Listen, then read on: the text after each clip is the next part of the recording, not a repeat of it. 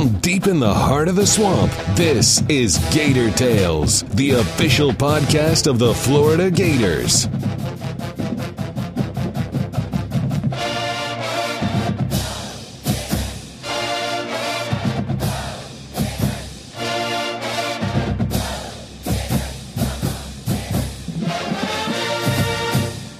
Welcome to Gator Tales. I'm Adam Schick. Nothing can compare to the feel of a football game week in the fall, but once every spring we do our best to simulate the experience as we prepare for the orange and blue debut. The spring game is a rare chance to see the stars of September and April, and we'll chat with one of them today in running back Jordan Cronkrite. We'll also hear some perspective on the scrimmage from the voice of the Gators, Mick Hubert, and FloridaGators.com senior writer Scott Carter. But first, with the early departure of Kelvin Taylor, there's a big void to fill in the backfield. One of the running backs vying for the spot is rising sophomore Jordan Cronkrite, and we asked the Miami native what he's taken away from spring practice. Just that the hard work, the early enrollees they're putting in, um, just the progress by everybody on the team, every position. They're hungry for to get back to Atlanta this year. With so many early enrollees, what does that do to help the team chemistry, trying to build that going forward? Um, I know because I came in the summer last year, it's kind of hard to adjust to everybody, new faces on the team. But when you come in early, you get to put in even more work and getting familiar with the playbooks and more time in the weight room, and it's a great thing. There's been a lot of competition at the running back spot. Everybody's talking, especially about Mark Thompson and what he's doing. What have you seen among the guys in that group and the way that they're growing? Well, first off, Mark, great guy. Um, he's a big guy, we all know, but as a group, as a whole, we, we all push each other in the weight room, film room, and on the field, and we just complement each other. With what you did as a freshman and then Kelvin Taylor leaving early, you immediately become one of the upperclassmen at that position. What's that weight been like for you carrying that going forward? Um, it's not something that I can't handle. It's just I just take it and go from there. Um, I just keep working hard, and I really just want to win. It's not I'm not an eye guy, so it's not a big deal. I know with Mark Thompson as well, he's giving you a little bit more of that swing pass out of the backfield because of his ability to catch passes. How much has that affected the other guys, yourself included, with that being more a part of the offense? If you see Mark, you see he's a big guy. You think he's just oh, he's just run downhill, but he has a great skill set. So he's able to catch passes out the backfield as well as I do. So it's a great asset for the team. When you look at where you are right now, where do you think you've made the most progress compared to the fall? How much heart I have more now playing. Uh, last year it was a grind. It was my first time playing college football, and it was a long season. So now I have a more tough mindset mentally. So I feel like that's going to help me this year. What experiences do you think helped you grow the most last year? Just being around the older guys, the guys that are that left early for the NFL, and just watching them how they approach practice and the film room, and just learning from them. You mentioned the early enrollees and the leg up that they have. If you could go back now and tell yourself something at the beginning, the kind of things you're telling these young guys, what would have been the best advice you could have given yourself in that same position? Um, just it's a great opportunity. Um, there's no right or wrong choice to either stay in school or to come in early. It's just an opportunity. It's a great opportunity whether you're here or you're not here. So that just when you come in, just you have to bust your tail. Spring practice is just one component of a, a very complex off season that you guys have. So people get to see the orange and blue game, but they don't see everything else. Take us through what you've been doing since the bowl game. Probably a couple days after the bowl game, we came in and we started spring workouts and it's just been a grind every day, even on the weekends, and we've just been pushing each other. How are spring practices different from practices in the fall? Are there different things that are emphasized, different things that, that you work on? Um, it's more situational stuff. Um, I know we get a break like right after the season, so springtime is an opportunity to uh, perfect our craft and then do more situational stuff that we don't get to work on as much during the season because it's more game plan stuff. You guys ended the year on a three game losing streak, and everybody was really disappointed about that. How much has that fueled this work through spring, trying to get back out there and, and show a different look? Uh, we started off really great during the season and we went on a three game skid, but that's really like pushed our team, especially the guys that were here and then the returning guys, to push each other. We won't accept anything less than going back to Atlanta and furthermore from there. So. One thing that's important about this year is more depth on the offensive line. I know that's something that Coach Mack has really talked a lot about. What have you seen from that group, and, and what can you tell us about the O line?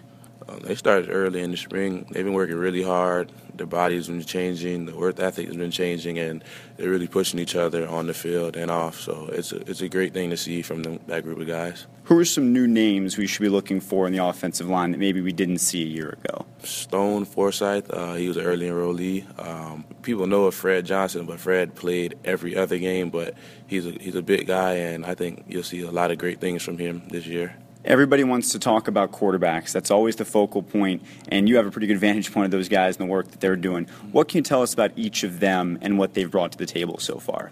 They're all their own leader. They all bring their own skill set to the table, and they lead in their own ways. And it's a great thing because you don't have to tell them to lead, and they take it upon themselves. When you've got two freshmen involved in the competition, both Feleipe Franks and Kyle Trask, how difficult is that transition for them, trying to get up to speed and, and be a leader when they're the new guys around?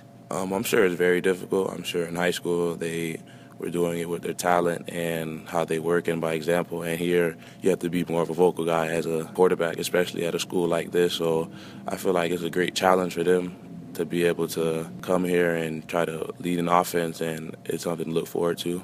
In football terms, you're now a sophomore, but you're still in your freshman year of school and trying to get through that. In what ways are you still transitioning to this lifestyle of being in college and being away from home?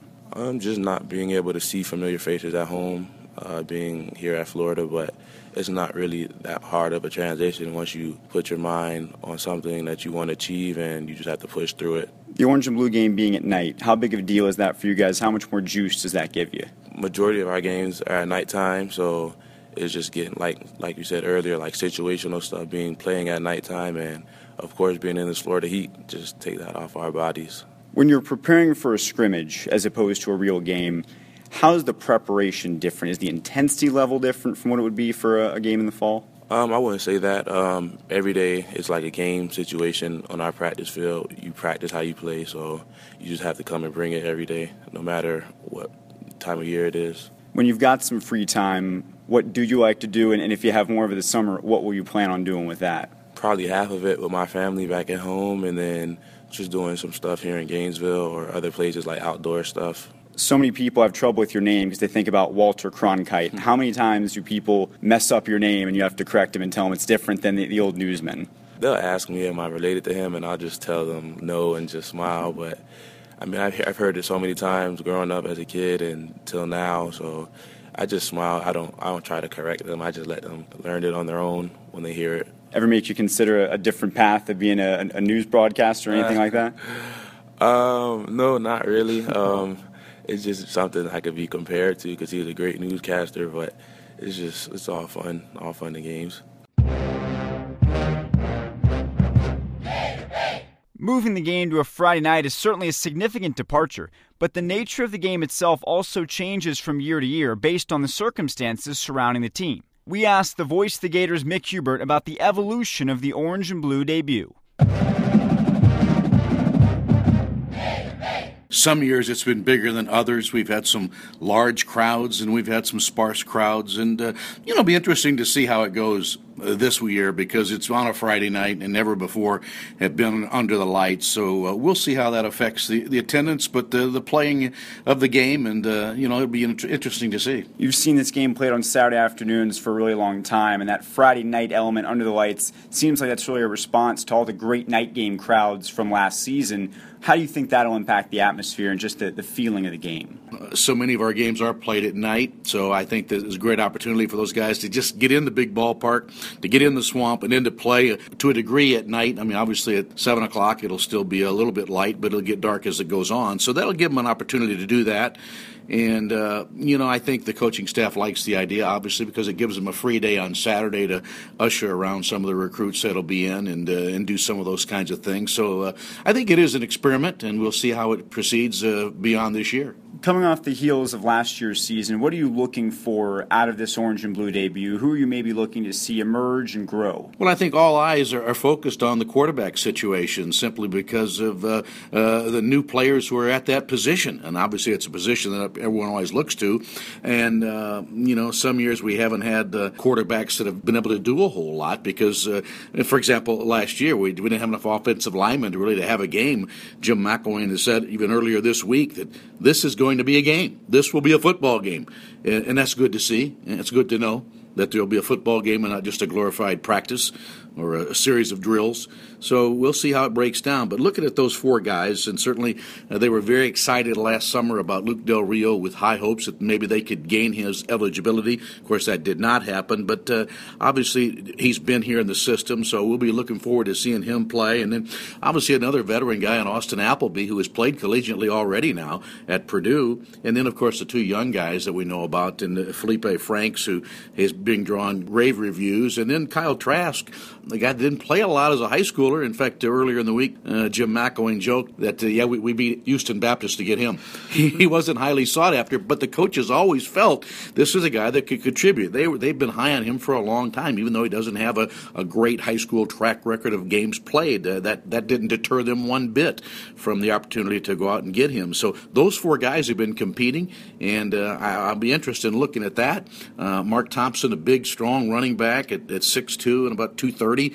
Uh, maybe a very fine inside runner who I think also can catch. He played a little receiver previously in his football life, so I, I think they're encouraged about the fact that not only he, uh, but a guy like Jordan Cronkrite also proved he can make the catch. He made that big catch against South Carolina last year. So I think they feel that they have backs who can gain yards on the ground, but also can catch balls, will give the offense a little added dimension this year.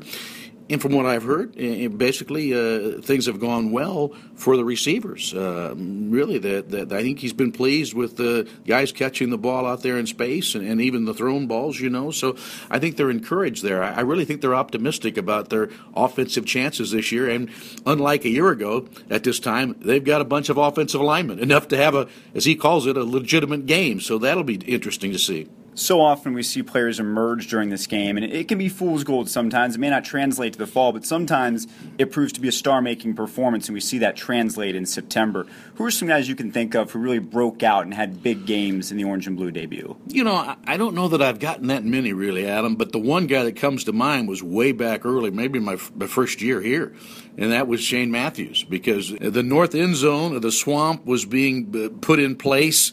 The game was not played in Gainesville; it was played over the old uh, Gator Bowl in Jacksonville.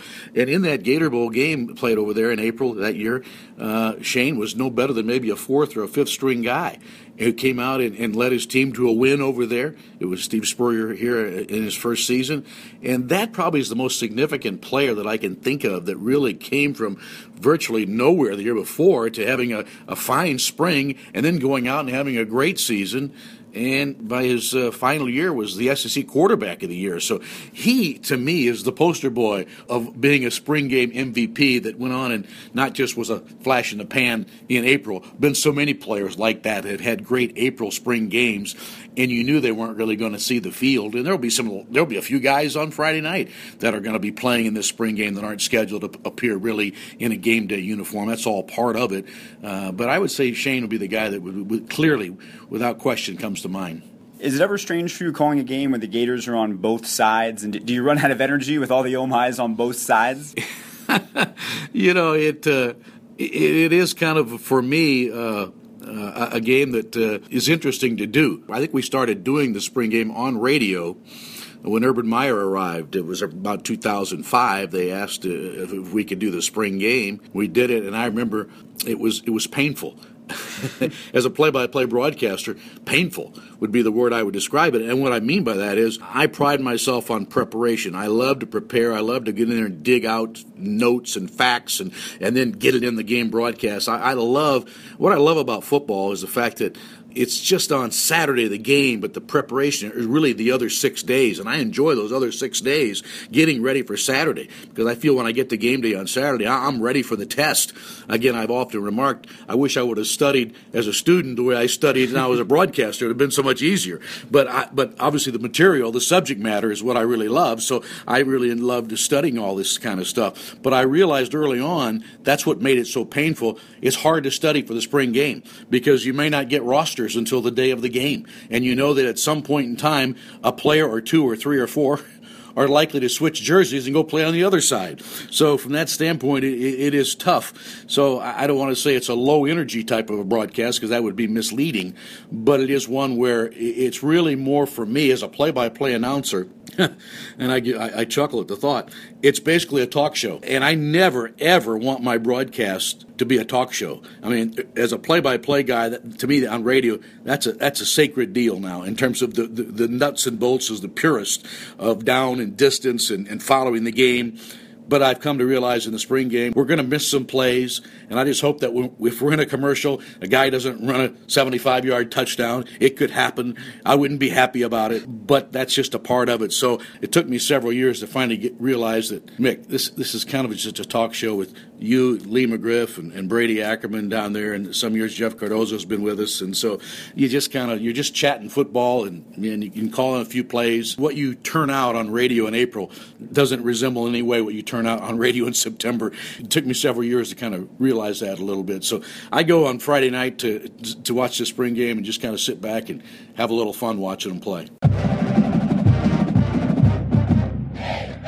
In any year, the Orange and Blue debut is a chance for fans to get their first look at a lot of new faces before the fall. But this time in particular, the focus will be on the four way battle at quarterback that's been the talk of the offseason. While you've probably heard the names over and over, you may not know what each individual brings to the table. We enlisted FloridaGators.com's senior writer Scott Carter to run through the tale of the tape on each, starting with the presumptive leader in the clubhouse, Luke Del Rio. One thing that makes Luke Del Rio stand out, obviously, is his background in this system. You got to remember he started his college career way back in 2013 when Doug Nussmeier was offensive coordinator at Alabama. And what Nussmeier did there is very similar to what he's trying to do here. But then he goes to Oregon State, doesn't work out for him. He transfers into Florida last year, has to sit out. Guess who's back? Nussmeier is here. He reunites with him. Jim McElwain has talked about when he was at Colorado State, Del Rio spent his last high school season out in Denver when his dad was with the Broncos as defensive coordinator, and they really tried to recruit him out there. So they've got knowledge of him. He's got knowledge of them and what they want to do. And he studied that playbook last year. He took a lot of reps in practice during scout team drills and stuff like that. So, you know, Luke Del Rio, his familiarity with the offense, with his coaching staff, and I think that's his key selling point to win the job, you know, at this stage of the competition. Maybe the guy that we know the least about is Austin Appleby. He's the most experienced, but he's the most unfamiliar to Gator fans. Yeah, Austin Appleby, you know, he arrived here in uh, January, and unless you follow Big Ten football and Purdue specifically, you're right. You probably don't know a lot about him. Uh, he's six foot five, 240 pounds. He's a big guy. His strength, Adam, is he's played in 19 games up at Purdue,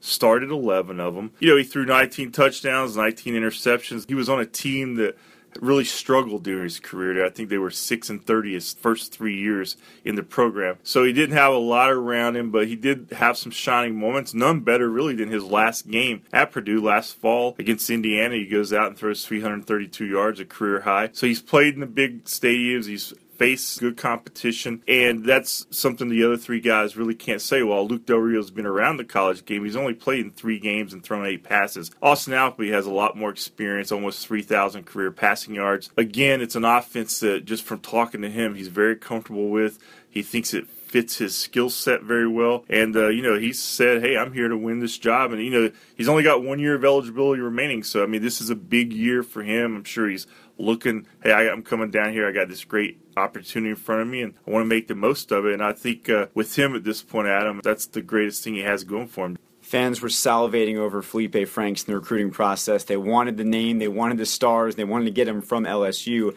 They got him. What does he bring into the mix? Feleipe Franks, he's got a little little charisma about him. He, he seems very confident for a true freshman. Uh, he was under the spotlight in high school, especially the last couple years. All these highly recruited quarterbacks these days. They get a lot of media exposure before they ever step foot on campus. And with him, you can kind of tell the way he carries himself. But just looking at him on the field, he's got a very nice uh, delivery. He seems very accurate with uh, what he does. He just feels comfortable kind of running the show and uh, got a good command of the huddle. And uh, another kid, he's I think around 6'4, 6'5, a little bit lanky. He's only about 220 pounds or so. He's going to have to put on some weight, but he's mobile and uh, he's a big piece, I think, of the puzzle there going forward I don't know what we're going to see out of him in year one, but certainly he's uh, held his own in the spring camp pretty well. Kyle Trask was much less highly regarded coming out of high school, but he's one of those players that Florida identified early. They liked what he could do and felt like he could bring value, even if he wasn't up on those big boards for the recruiting sites. So, what do they like so much about him, and what can he bring? Well, I know he brings a big, strong arm, just throws a powerful ball, and uh, he carries himself again like Franks pretty well for a freshman, although he's not as exposed as you mentioned to the media and maybe uh, dealt with some of those things off the field as much as Franks did.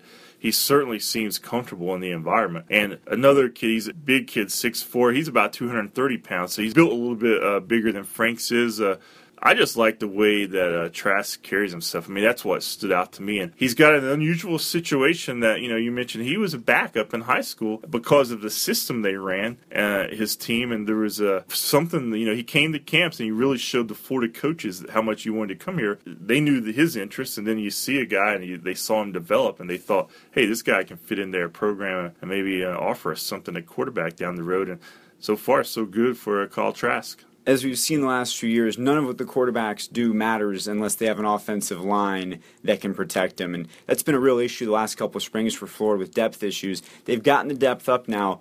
Do they have the talent there, and how complete is that line at this point? Well, Adam, you're right. They do have the depth. They have a lot more than six scholarship linemen like they did last year this time. They really do like the talent they have. They haven't seen it all together this spring. One guy they've missed the whole spring is freshman last year, Martez Ivey. He's been out after shoulder surgery. They've had some injuries there. The, uh, Jim McElwain uh, said earlier this week that they've shut down Brandon Sander for a guy who they're going to count on more this year. He didn't really play last year as a true freshman, but he figures into the plans in a year two. David Sharpe has come along nicely. Uh, he's kind of the one of the veterans up there now, uh, even though he was a sophomore last year. But they like what he brings. Overall, Adam, I think it's a young depth. When you talk about that depth, they have a lot of talent. They don't have as much experience as they've had in the last few years but I do know that Jim McElwain and offensive line coach Mike Summers likes what they have to work with there. And for a program that has had some difficult times along the offensive line in recent years, especially just building that depth, some of it was bad luck, some of it just they missed on a couple players. But I think from top to bottom, you know, when you look at 16, 18 guys in that range, I think this is probably talent wise the best they've been positioned in quite a while. Ultimately, what will you be looking for Friday night in the swamp? You know, I've never been one to say you're going to learn a ton in a spring game. The most interesting thing always is just how do the new guys look? Players that you haven't seen out there before because, you know, they're not going to do everything that they're going to do when they come back in fall and really start gearing toward the season. Uh, you just want to get off the field healthy, but I'll just start with a couple new players that I think will stand out to fans. First is running back Mark Thompson, junior college transfer from uh, Dodge City Community College out in Kansas he's immediately going to catch your eye because he's bigger than about any running back Florida's had in recent years. He's a 6'2", 240, just a big old bulldozer, but he also has some speed. He broke off a long touchdown run uh, in Friday's scrimmage that, you know, impressed coaches, and, uh, you know, he's got deceptive speed. Once he gets in the open field, he can really run. He's one guy on offense to watch. Dre Massey is another junior college transfer. He's a receiver, a position that we all know the Gators have had some troubles with in recent years. They really like this guy's playmaking ability. You could see him a receiver. You could see him maybe returning kickoffs or kick returns once uh, the fall arrives. But either way, those are two newcomers on offense who are pretty talented. Defense, another newcomer, Chauncey Gardner, defensive back. He's been impressive uh, to the coaches throughout camp. He's a Florida kid, went to Cocoa High, but he has all the tools that we've seen from those Florida defensive backs in recent years. Quick, really good in pass coverage, uh, playmaking ability. He's going to fit in nicely back there uh, from what I've seen. And then you get to see guys who came back like Jarrad Davis. He's going to be a leader on that defense, and he knows it. So you're going to see those guys. Uh, and then we've talked about the quarterbacks. Let's face it, that's what I think most people are going to be watching because anytime you have a quarterback competition at the end of camp and there's no what you call a clear cut favorite, that's what people want to see. I mean, we all know that position is the most important in the game, and when you don't have a certified starter, that's one you have to watch. And that's going to do it for this week's show. Remember that the Orange and Blue debut kicks off at 7 o'clock on Friday night, and admission is free. If you can't make it to Gainesville, you can see the game live on the SEC network. We hope you enjoyed a full dose of Gator football talk this week and look forward to bringing you more throughout the fall when the season gets underway. We'll be back next week with an all new episode, so be sure to subscribe on iTunes, SoundCloud, or Stitcher to make sure you don't miss it. Until then, I'm Adam Schick, and I'll see you in the swamp.